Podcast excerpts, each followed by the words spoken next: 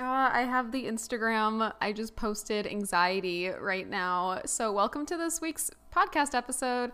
My phone is currently charging in the kitchen, very far away from me, because as many of us also, I guess, struggle with or relate to, I feel like every time I post on Instagram, I have to immediately shut my phone and walk away. If I stare at Instagram, it just it feels weird. I don't have to like over explain it because obviously we all want our posts to be received well, but we all don't care about the likes to an extent. I guess some people care more than others now that I'm thinking of certain people in my life, but I feel like I just rather would not know. There's some weird stress and anxiety right when you post to the platform that a lot of people that I've talked to also feel, especially on on TikTok. Um, I've noticed people have talked about it, and someone explained it pretty well on TikTok about how it's it's not the people that engage with the post it's like the lurkers the people that don't that make you feel this like sense of privacy. I don't know. I don't know I don't know how to explain it, but I know it's real and we all feel it. And every time, and I honestly, it depends. If I post a picture that I, I really want to post and I haven't posted in a while, it's exciting. But right now, I'm very behind on content and I'm trying to get everything posted. So I'm definitely a lot more active than I usually am. And I feel like annoyed at myself sometimes for posting too much, um, even though I also feel like I have to to catch up. So I do know I'm posting more than usual, and I think that's also freaking me out. So I just posted some Disneyland pictures to promote my new video that went up today.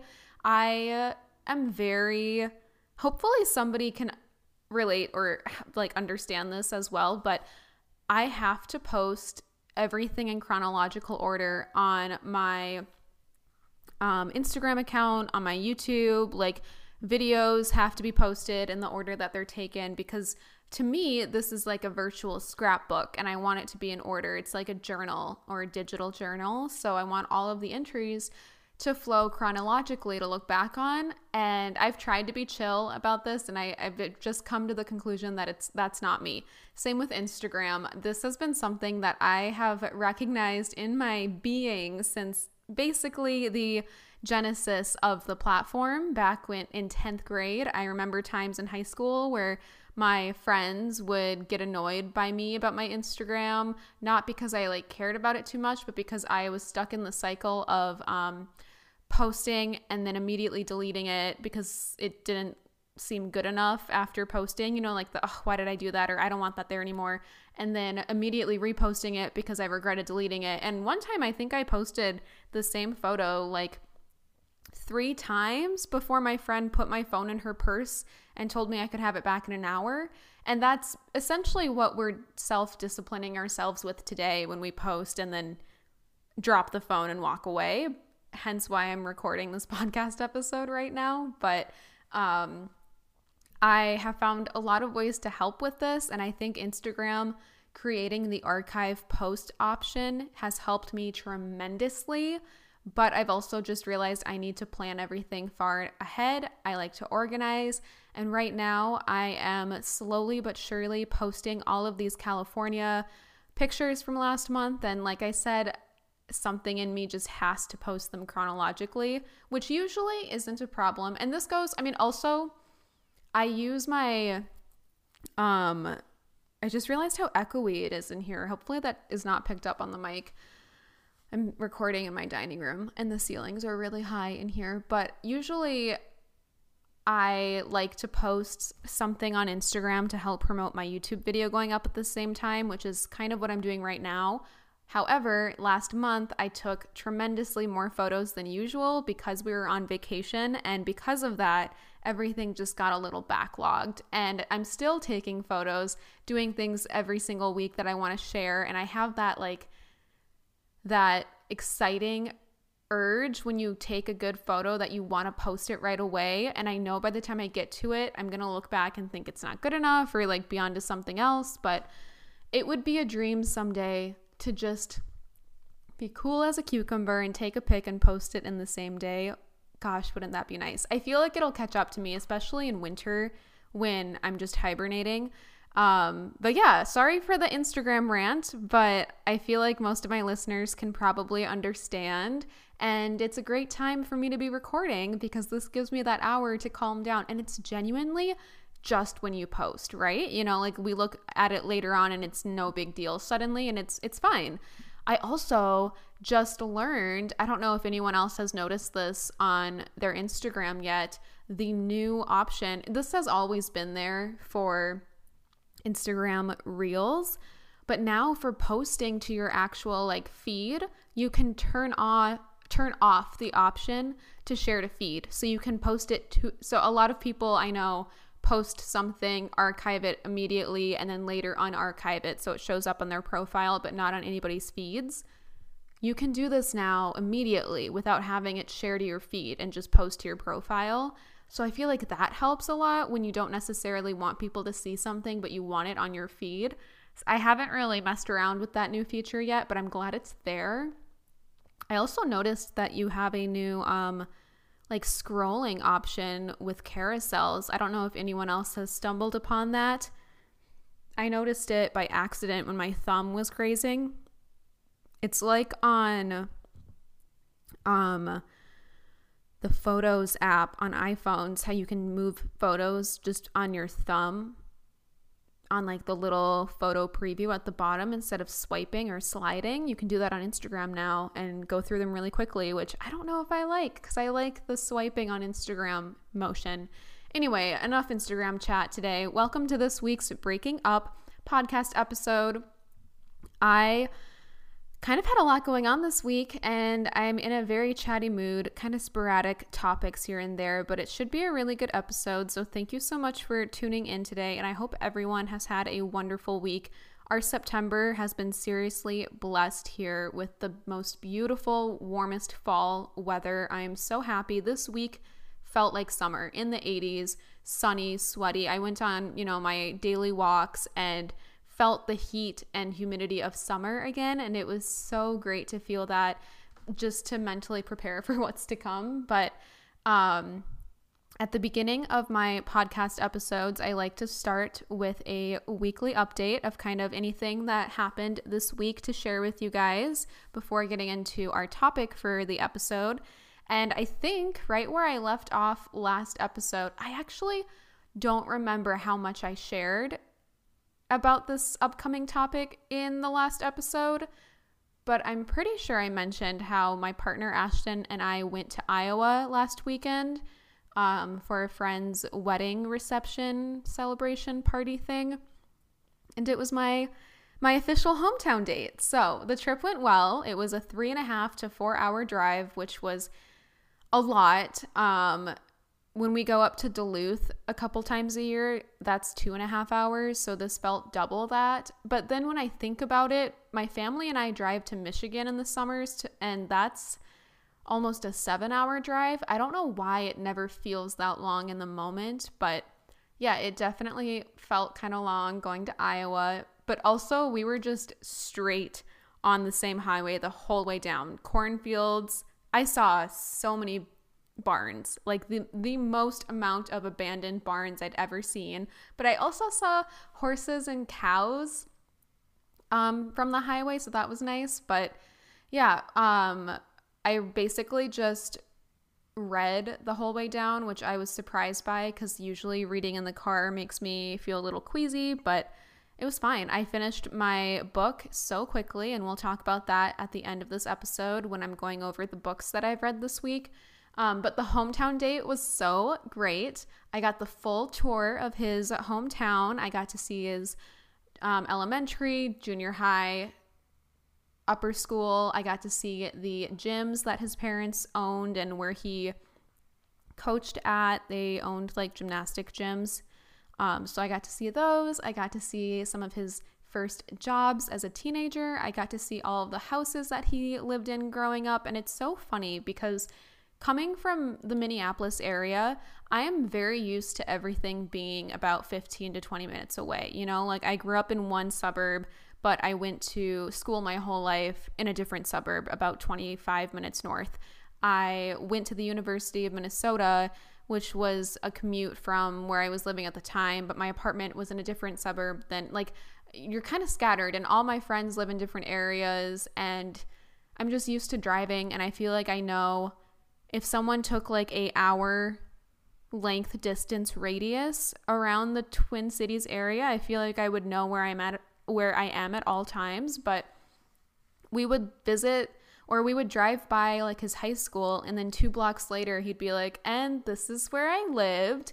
And I was so not used to that type of like commute or familiarity where everything was so close because I never had that coming from such a large city in comparison to his hometown it was really bizarre. And i noticed that a lot um, between like his small town friends and him and me and like how we kind of like our perception on distance and places and where we want to live.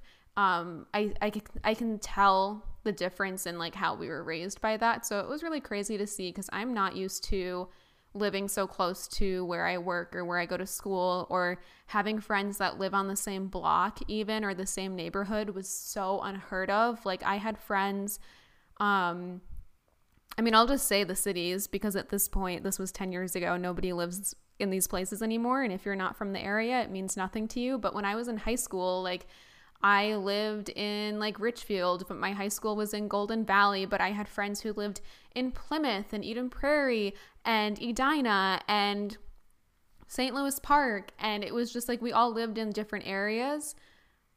But it was, I've just never like contrast to that been familiar with if we all lived in the same little suburb and didn't leave that suburb and went to school there and everything was like within a mile.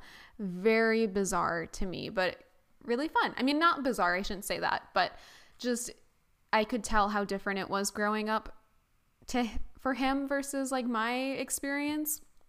And it was really cool though to see all these nostalgic places and um his town has like the classic little main street area with cobblestone bricks on the sidewalks and just old towny buildings and I loved it. It was so cute, so quaint. I saw it at night so I didn't get to see any of the stores or anything like that. I wish I did though.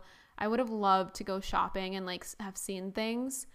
Um yeah, now I'm thinking back, I'm like wondering why that wasn't on the the tour that he gave me during the day. Anyway, um, it was a really quick trip, went by really fast, but it was really nice to see and meet a lot of his friends. And we drove back the next morning, immediately put on our Renaissance garb, and went to the Renaissance Festival. This was our second year going. And if you've never been, oh my gosh, what an experience! I do highly rec- recommend giving it a try at least once in your life. If you think it's not for you, or you have no idea what to expect, go. Go have a great time, dress up a little bit. Like it's so fun. You have so many options. I mean, I I could have been like, well, I just wear like a cute little corset dress and a crown. Um, very like Game of Thrones esque or cottage core, but a lot of people could have been they were fairies and um and witches and you know i didn't know like oh my gosh should i be like a cute little cottage core peasant type of girl or should i be a witch? Um, and i could have gotten like a witch's hat or a crown and i went with one of those little tiara circlet crown things that go around your head like your forehead. Um, but ashton was a pirate and it was so fun. I love dressing up and i okay unpopular opinion here for the minnesotans but the food at the renaissance festival might be better than the food at the state fair. I feel like at the state fair there were very few things where right right away I was like, "Oh, I have to get this and this and this." Whereas at the Renaissance Festival, I ordered way too much food. There was so much I wanted to get. We got um, popovers with this like strawberry honey butter, which was delicious. We got beignets. We got a king size pretzel, which was a new item this year, ginormous, huge hugest pretzel ever, bigger than the paper plate. It was a walking advertisement too, because so many people came up to us being like, "Excuse me, where did you find that?" Um, and that's how I found it too. Is somebody ordered it, and I just looked at where they got it from because I was right next door getting beignets. But I'll post a picture of it to my um, podcast Instagram account. So definitely follow breaking up underscore podcast. I'll put a picture of my outfit, Ashton and I, our outfits together, and then the the pretzel for you to see because it was massive. It was so good though. Like the dough on the inside, oh my god, very filling. Um, Ashton got a turkey leg, and honestly, I've seen a lot of turkey legs at the state fair and other like amusement parks and whatnot, and they all seem fine. The Renaissance Festival turkey leg, though, was like toasted to almost like a comical perfection where it didn't look real. I don't eat meat, but I can appreciate a really good turkey leg when I see one. And that looked delicious. We got, um, oh, we got gelato. We got this like yellow cake frosting flavored gelato, which tasted just like the birthday cake gelato at Trader Joe's. Oh, we got um mimosas when we got there, which were basically mimosas with um this like blue liqueur put into it and then they give you like a fun mermaid straw. Delicious. We tried mead for the first time, which is I believe essentially like a sweetened wine I'm not the biggest fan of sweet wine, but I know mead is, I think, true to the time period. Um, yeah. Let me look it up right now. I want to make sure. Well, it is, it's, um, oh, I guess it is maybe a stock. Oh, no. No, it's like Greek wine, I think sweet honey drink, fermented honey, and water. Um, is mead accurate to the Renaissance period?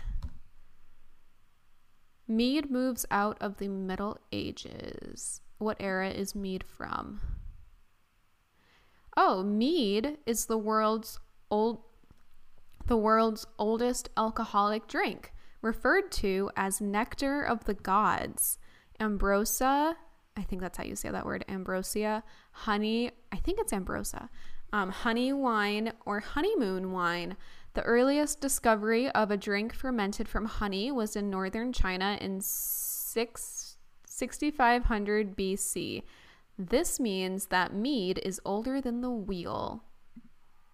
And then mead was a popular drink in medieval England.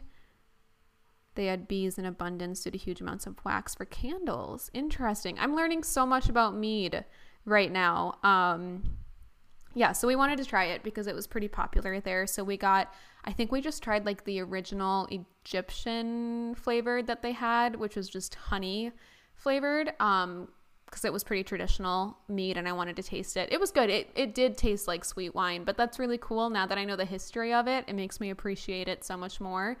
Um, gosh, what else did we get there? There was so much food. At this point, though, I was stuffed. And um, we watched a few performances, went into like a few activity buildings, shopped around, played some games. I love it. It's the best time. And honestly, the environment, the energy, the people at the Renaissance Festival are so nice and talkative. And like even when we were in line for mead the woman in front of us turned around and was like telling us all of these things about the flavors and how much she likes them. And everyone was so considerate with like taking photos. It was so great. I feel very comfortable i think at the renaissance festival but um yeah, so I'm glad we did that.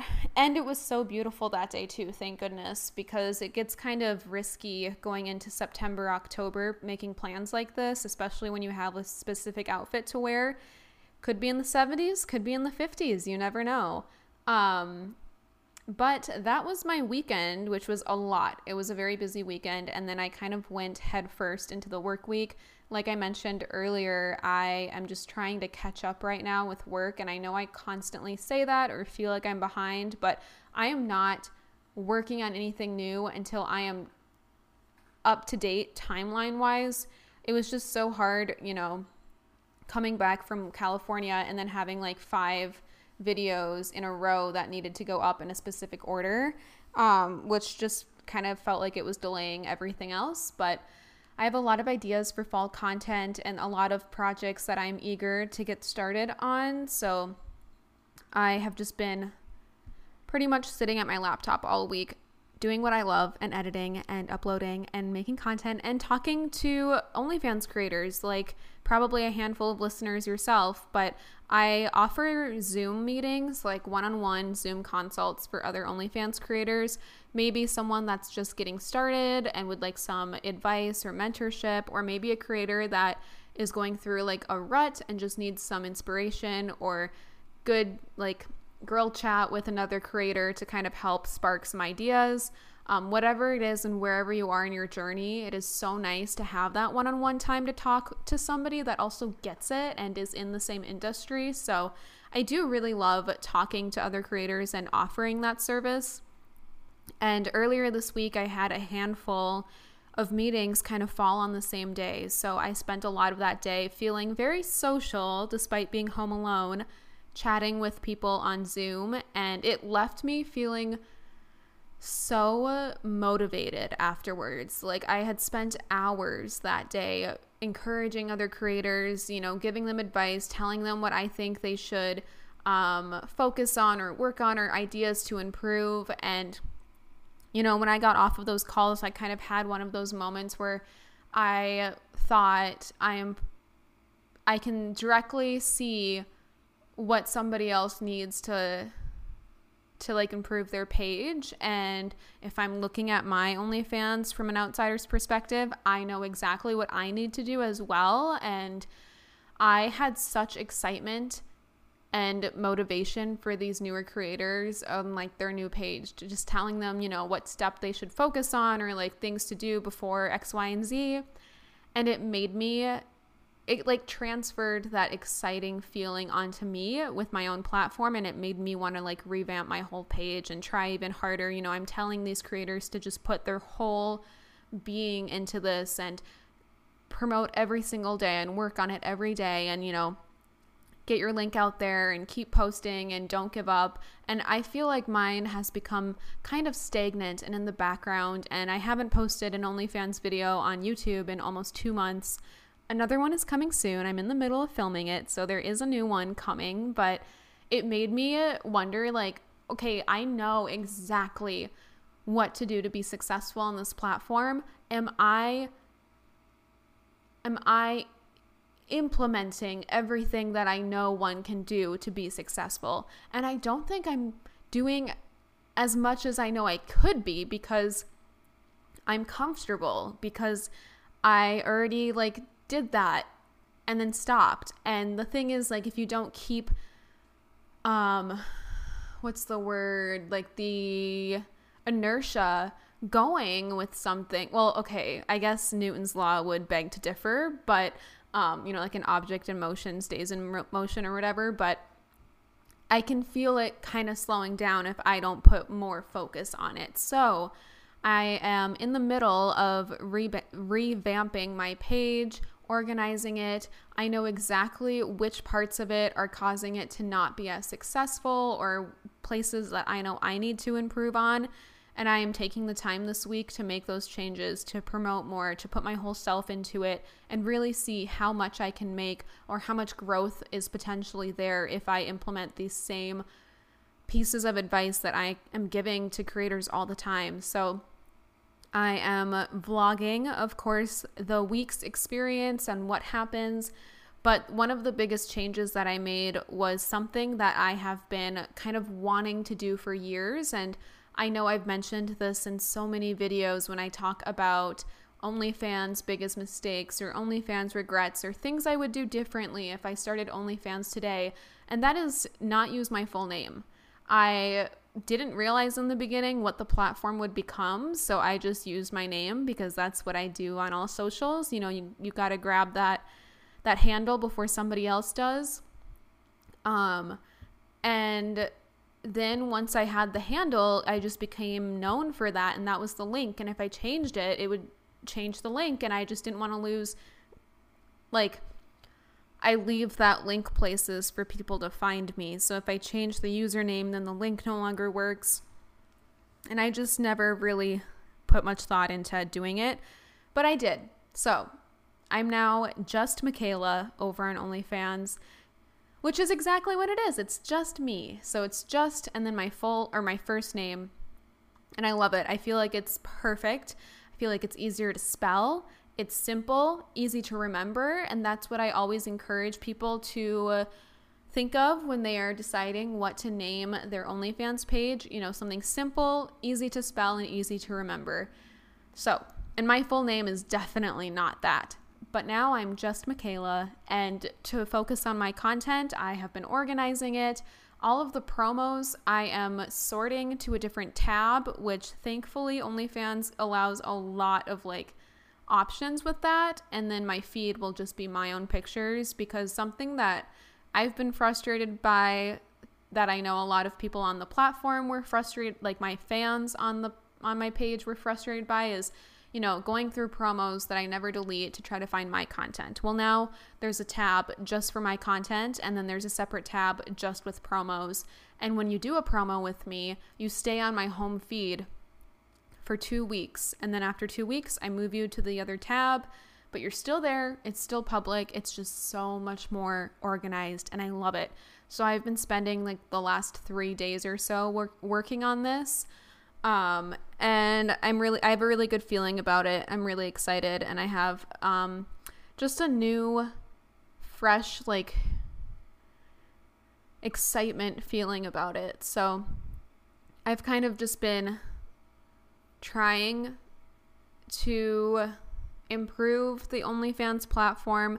I know the potential is there. I know the money is there. Hey, I've done it once before where I was bringing in just unrealistic pay like insane unheard of paychecks and a lot of friends that I have are still bringing that in so I know it's possible I know it's there um yeah so I'm just going to go for it as hard as I can this week and see what happens so that's kind of been what's been going on I did want to talk about OnlyFans for this episode because when I asked on my Instagram a few weeks ago what you wanted to hear on the podcast, I got a lot of people uh, responding saying OnlyFans. Now, I'm not sure exactly what about OnlyFans people want to hear. Um, and I know I get kind of like a refresh or I get new people always coming in watching some of my content or, you know, seeing a video or two and then asking questions that I answer in a lot of OnlyFans videos. And I started to kind of feel like it was repetitive when people ask the same question for like three years straight and then I just have the same answer.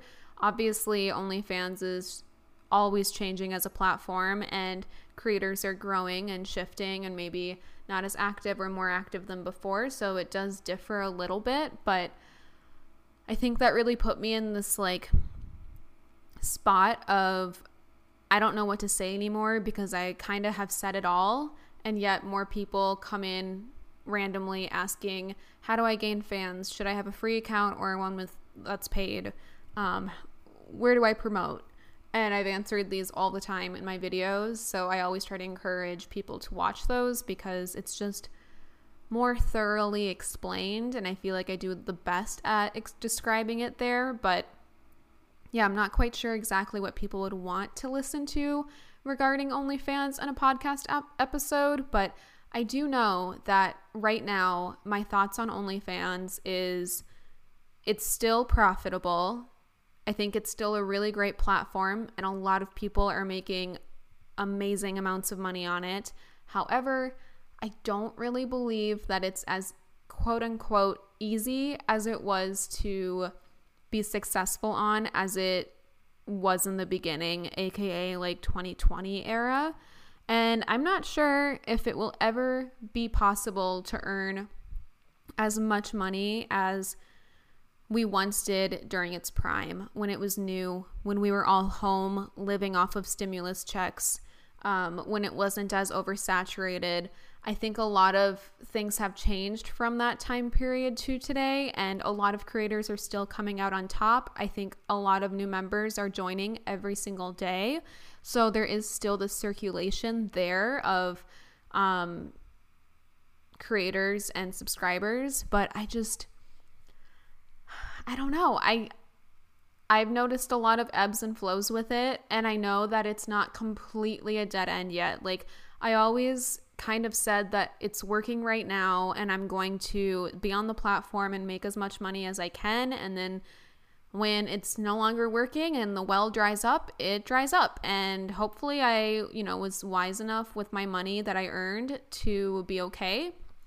And so far I do feel like I did a really good job at that and hey, the well is not dried up quite yet. It has slowed down a lot, but I'm still living off of it and it's still helping every single month. So I might as well try harder and like push myself more because it's there and I have friends that make great money on it. And I myself once made insane money off of it. So I know it's possible. And I mention that just to say out loud, I know it's possible because I've done it before. So I can do it again. And that's kind of where I am right now with my motivation and my plans on the platform. Um, and I feel so much smarter about it now, too, looking at it now versus almost four years ago when I joined because we were all just teaching ourselves how to swim basically. We threw ourselves into the deep end and then just had to stay afloat and figure it out and i learned a lot in the last 4 years. I figured out i figured out so much on the platform and now that i have so much experience and know exactly how to navigate it what's going on where to promote where not to promote i know to use Linktree or beacons, not how not to get my social media deactivated or deleted, now I can be even better than I was before. So that's kind of like my thought process on the platform at the moment. And another thing that I always think about is to me, OnlyFans came out of nowhere. I went from hearing it once or twice because of Trisha Paytas and content to watching a video of a girl that made $3,000 in a week on a platform that I had no idea how or what or, you know, anything about it. And then before I knew it, I was making, I was making more money than I had ever made before in my life.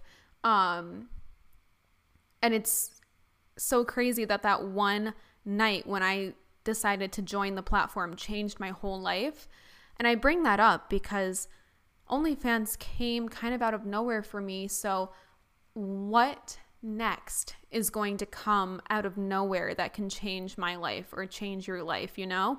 And I always am trying to catch it. I always want to make sure that I grab something when it's there. And I think about all of these apps that come out every single day and all of the, um, apps that become trendy or what is like the new I mean obviously TikTok I think stands strong but there's a Lemon8 even when BeReal came out you know I got on that right away because you just don't know what something will become and it reminds me a little bit I mean it's so different than this but with you're to laugh but with Dogecoin back in 2021 as unhinged and comical as that era was, people made real money because of it. And I mean, myself included, you know, you put in like a couple dollars or $10 and make a couple hundred. So it was wild. And that's because of like right place, right time. Um, and grabbing something that you might not even have known was a thing in that moment. So I'm just really always on the lookout for a new app or a new way that people are making money I don't know if you can hear Marnie scratching right behind me, but there's a scratching post there. And the cats only seem to use it when I'm recording or filming a video. But um, yeah, I do feel very lucky with discovering OnlyFans when I did. And the goal is to do that again with whatever's next. OnlyFans, in my opinion, has been such a great blessing and something that has helped me more than anything in my 20s. It has given me security, financial security and home stability and everything like um, savings, a retirement fund, and I'm. I know a lot of people have opinions about the platform, but I have nothing but good things to say about it, and it has done nothing but improve and help my life, regardless of how you feel um, about the platform itself. But if it's not OnlyFans for you, it's might it might be something else that comes up. And I mean, if you really think back to like 2008 YouTube days.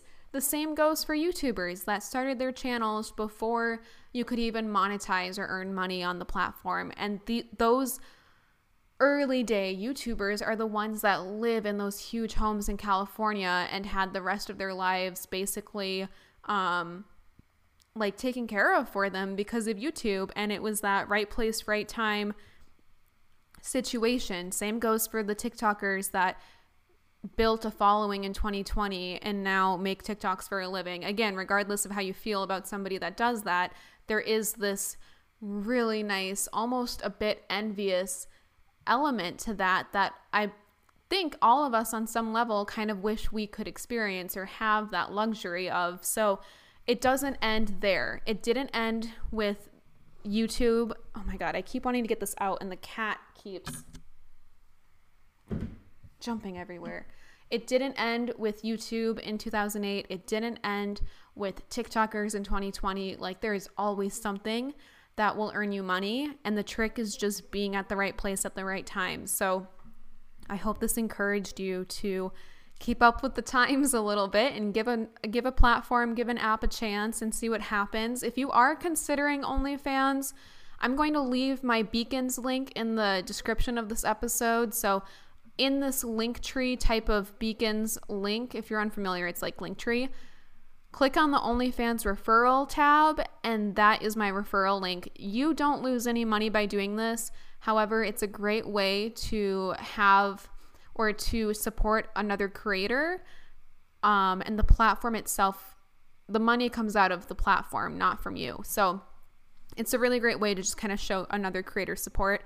If you want to sign up using my link, or check out any other links I've got there. I will link my beacons in this podcast episode for you. But yeah, I guess that was a little OnlyFans deep dive.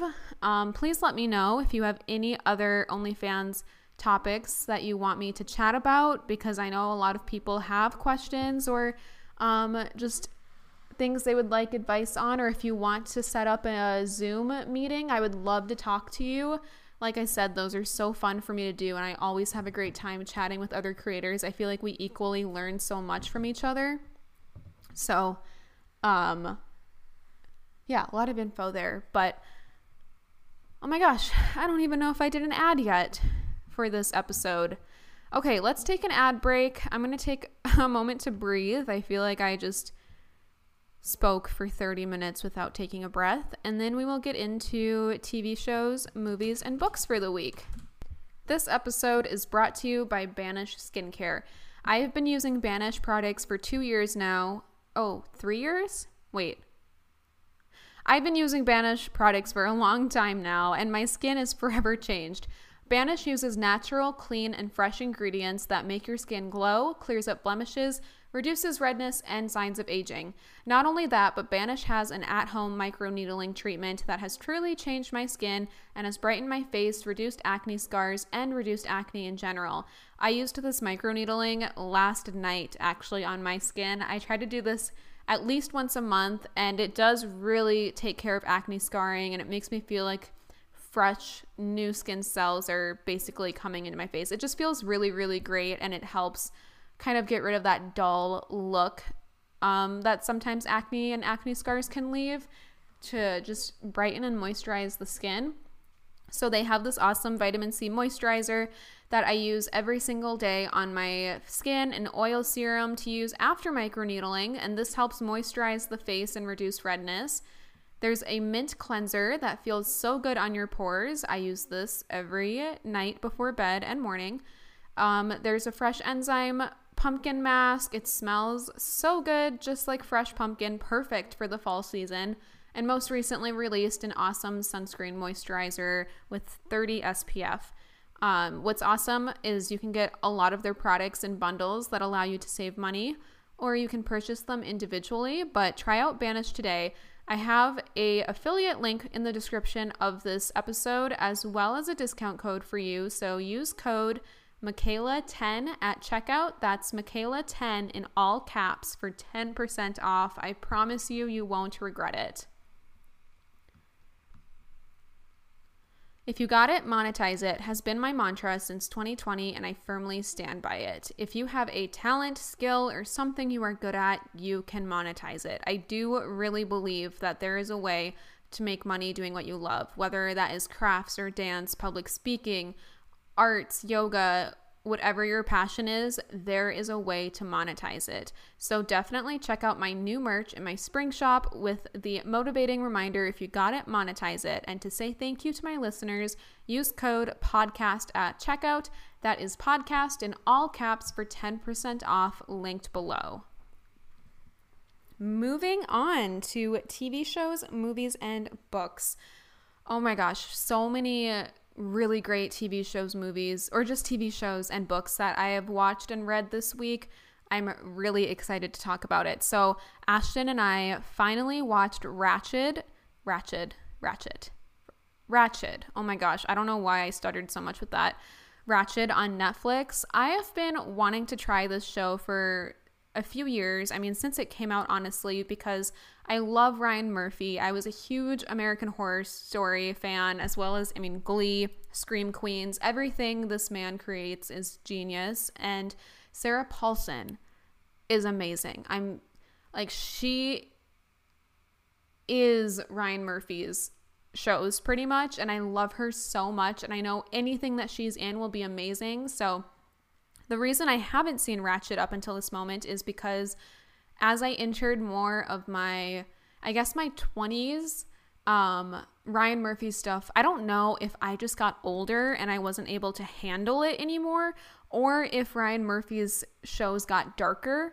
Maybe there was a mix of both because I loved American Horror Story. Like, I would watch, um, one, two, I think the first four seasons. I stopped midway through Freak Show because the clowns, I don't know, it just got so graphic. And again, I don't know if I just got so um, not able to watch it anymore, or maybe I was just very desensitized as a teenager. Um, I also think when I lived in my parents' home, I could watch a lot of scarier things because I had so many people around me all the time, but living on my own, I cannot watch scary things by myself. So I think maybe it was partially that. But yeah, I loved Ryan Murphy's stuff. But the reason that I um, hadn't watched Ratched up till this moment is because I didn't know how scary and how graphic it would be. I know Ryan Murphy is so dark, so I was just like a bit weary of it, but um, it's spooky season. I feel brave and I want to watch something a little thrilling. I'm so glad we finally watched it. It reminded me a little bit of like a Wes Anderson film, too, the way that a lot of it was directed and filmed and the color like oh my gosh the colorization colorization of this show is stunning.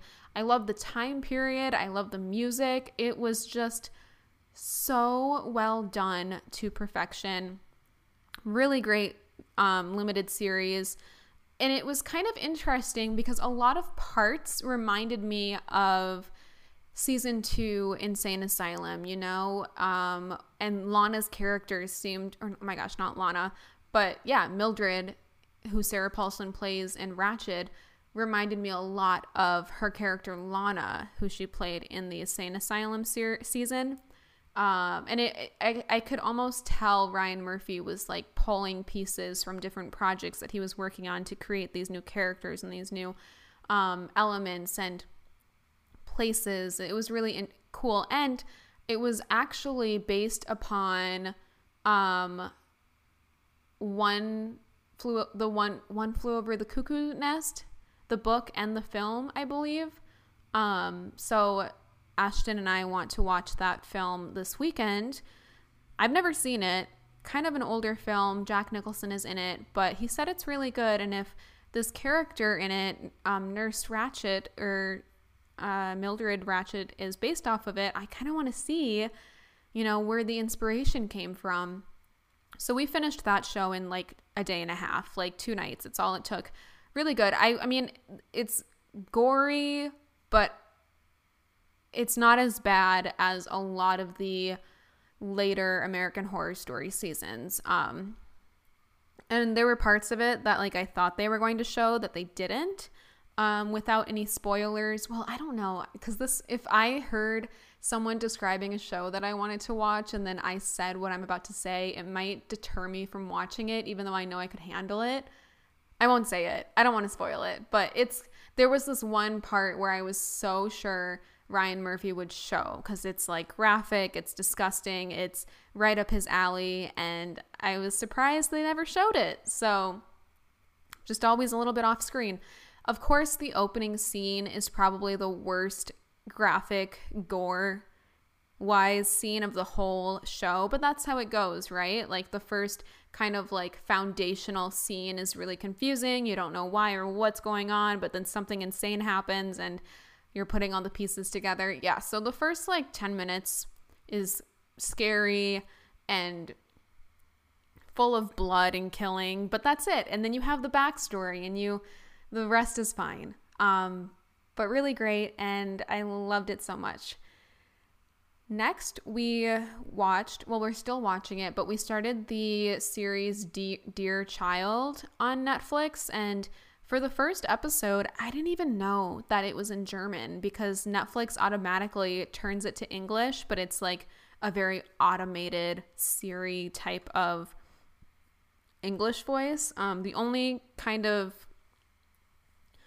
I guess, points that you could tell it wasn't their actual voice was when it was a child speaking and it had that like computerized adult voice over it.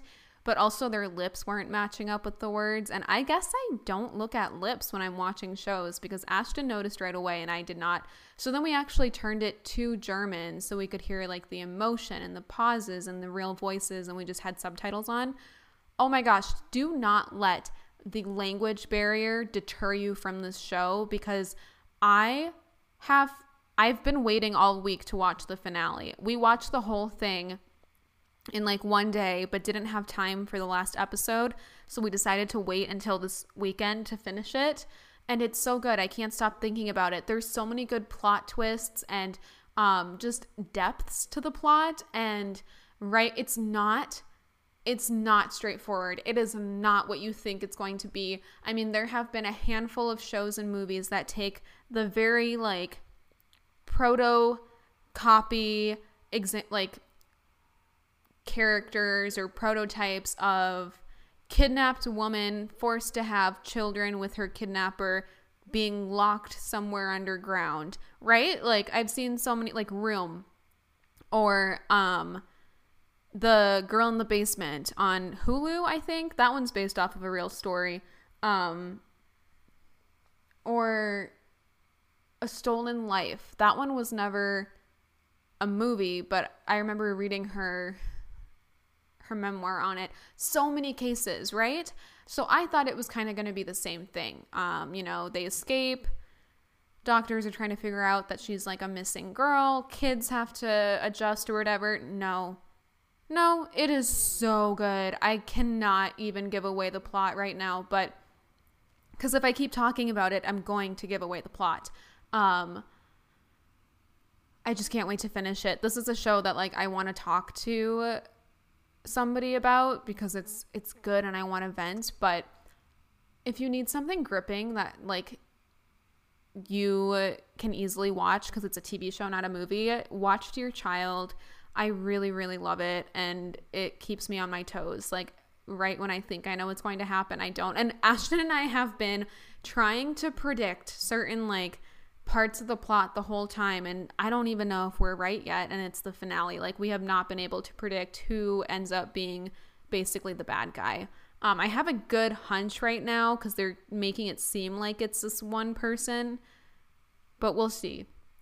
So I can probably talk about that finale more in next week's podcast episode, but that is what we have been watching this week. Now, reading, I like I mentioned earlier, finished the um the book The House Across the Lake by Riley Sager on the drive down to Iowa.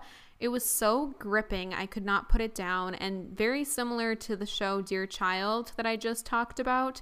This book had so many plot twists and I talked to a handful of people that have read it and you know everyone talks about the plot twists in this book so I was saying how as I'm reading it like I'm really trying to think that way and predict what the, the twist could be.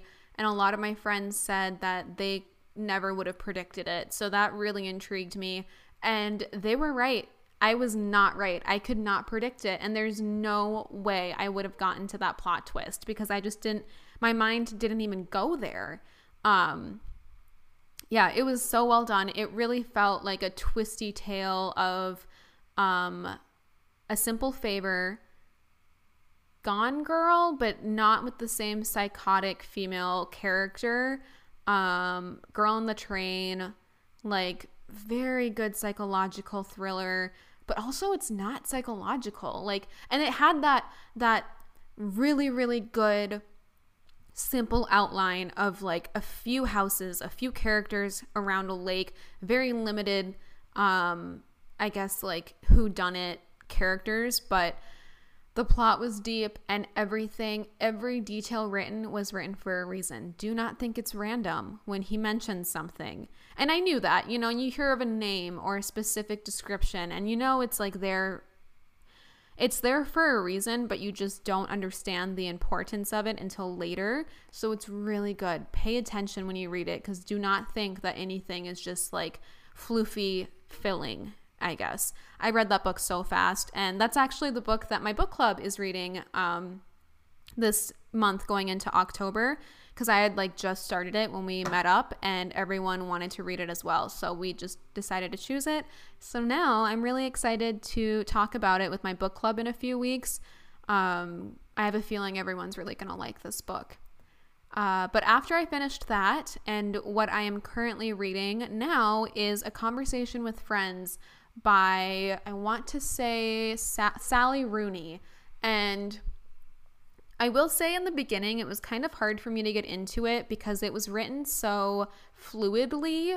Um, you know, it's one of those books where there are no quotations for dialogue, which I'm not the biggest fan of, but you just kind of have to get used to the structure of it as you read and it, it reads kind of like um, an inner dialogue because there are no no quite quotations. So you're kind of in her head the protagonist or you know she's in your head and it really puts you in her shoes. And it's so interesting because she's so emotionally clear-headed. At least she thinks in a very black and white simple way. Um and despite everything chaotically going on with the plot, in her mind, it's very straightforward. Like, she entered the room. She looked pretty. I didn't know what to say, so I stayed quiet. And it just kind of flows. So, I mean, it's also written really well. Like, it's not just that straightforward, simple sentencing, but um, it does kind of feel like an inner dialogue or perhaps one big story that she's telling. Um, anyway, I got into it once the plot kind of thickened, you know, once I figured out what's going on. And now I can't put it down. So I think I'm going to finish it within the next day or two. But it's really good. And I think I mentioned that Barnes and Noble, there was like a little note next to this book that said that this was one of Taylor Swift's favorite books. So of course, because Barnes and Noble told me that, I have to read it and see why it's so good. I have no idea if this is like a true fact or not, but I do really enjoy the book. So I'm working on that. And yeah, I guess I'll let you know how it, it is next week. I've been flying through these books lately. I'm really in a solid reading routine, which helps. Um, I got a question on Instagram the other day, actually, from someone who she was like, I don't know if this is a silly question or not, but like, how do you read? Because she struggled so much with finishing books um, and she noticed that I seem to finish them pretty quickly. And I mean, I'm in these like books that really grip me now. And sometimes if that book just doesn't have a hold of you, it is hard for me to finish it. But she was asking like my reading routine or do I read it all in one sitting or how do I like structure it where I actually get reading done? And I thought it was really interesting. So I don't know if this is boring to anyone, but I always make time to read before bed Obviously, it helps so much with releasing melatonin and actually just feeling tired instead of staring at my phone until I fall asleep. Do I still have nights where I'm scrolling TikTok until I fall asleep? Absolutely, but I feel so much better when I sit in bed with all of my warm and mood lighting turned on and I'm reading. Um, so I do really make an effort to do that. And I could read for 30 minutes, an hour, hour and a half, kind of just depends on the busyness of that day. But there's always time to read before bed. And during the day, whether it is, it's always when it's a little bit shady outside. So I'm not in direct sun, but I do try to read outside on my balcony for maybe 30 minutes, maybe an hour. So that's another chunk of time. Um, or if I want to sit in my hammock, I do like need that time outside. I feel like a house plant basically or like a dog that like needs to go outside just to have that time with nature and fresh air and vitamin D. So and off my screens like and that's the thing too is most of my workday is structured around editing and emailing and staring at some sort of screen all day. So I might go through a cycle of editing um, and make sure all the emails are responded to in that moment, and then go outside for a little bit of time to get some fresh air and not look at a screen and read, and then come back in. And giving myself that break actually makes me so much more productive when I return and I can go back to editing and go through the video. Because basically, editing a video is watching that video a billion times until you condense it down enough where you think it's good enough to post. So I know every single frame, every piece of dialogue, music, audio, and if you're bored with it, if you've run through it so many times in a row, it's hard to finish it finish. So um, I do try to take a break and do something, and part of that break is going outside and reading or sitting on my couch and reading. And any nights that Ashton comes over, I try to get everything done that I need to get done, done, clean, get ready, and give myself the time to read before he arrives. So when he comes over, I'm on the couch in a clean home with candles on and like everything's clean. I'm like showered and whatever, like work is done and I'm reading and it really helps. So giving yourself that time, I don't know if that like made sense at all, but I do to answer that question and if anyone else was curious, have a few chunks throughout the day where I read a little bit and then at night I look forward to reading as well. But yeah, definitely let me know your thoughts on today's episode. And if there's anything that you're reading or if you've read anything that I've read and want to share, let me know. My to be read list is always growing. I actually got a handful of books today from Amazon in the mail. Um, I'll mention them when I read them, but I'm on a big book kick right now. I cannot stop and I've been working on revamping my Goodreads, but it's very overwhelming to me because of the app's layout and lack of organization, honestly, with my books. Like, I tying back full circle to the beginning of this episode, I like things in chronological order, and I don't know how far back to go in chronological order on Goodreads to mention that I've read a book, and like, I don't know. It's just, it feels a little bit too chaotic for me. I don't know how to do it. So I'm working on organizing that platform. And when I feel like it is exactly how I want it to look, I will share it. And you can follow me on Goodreads. But for right now, that is everything today. So thank you so much for listening. Please follow me on Instagram, check out the YouTube videos, and make sure you are following this podcast. Oh, if you are still listening, I assume you're a fan of the podcast. So could you? do me a huge favor and leave a five star rating on whatever platform you're listening to. I am, I've never really looked at ratings because it scares me, but I would really appreciate it. And say something nice if you can. So, have a wonderful rest of your week, and I'll chat with you guys next Friday. Bye.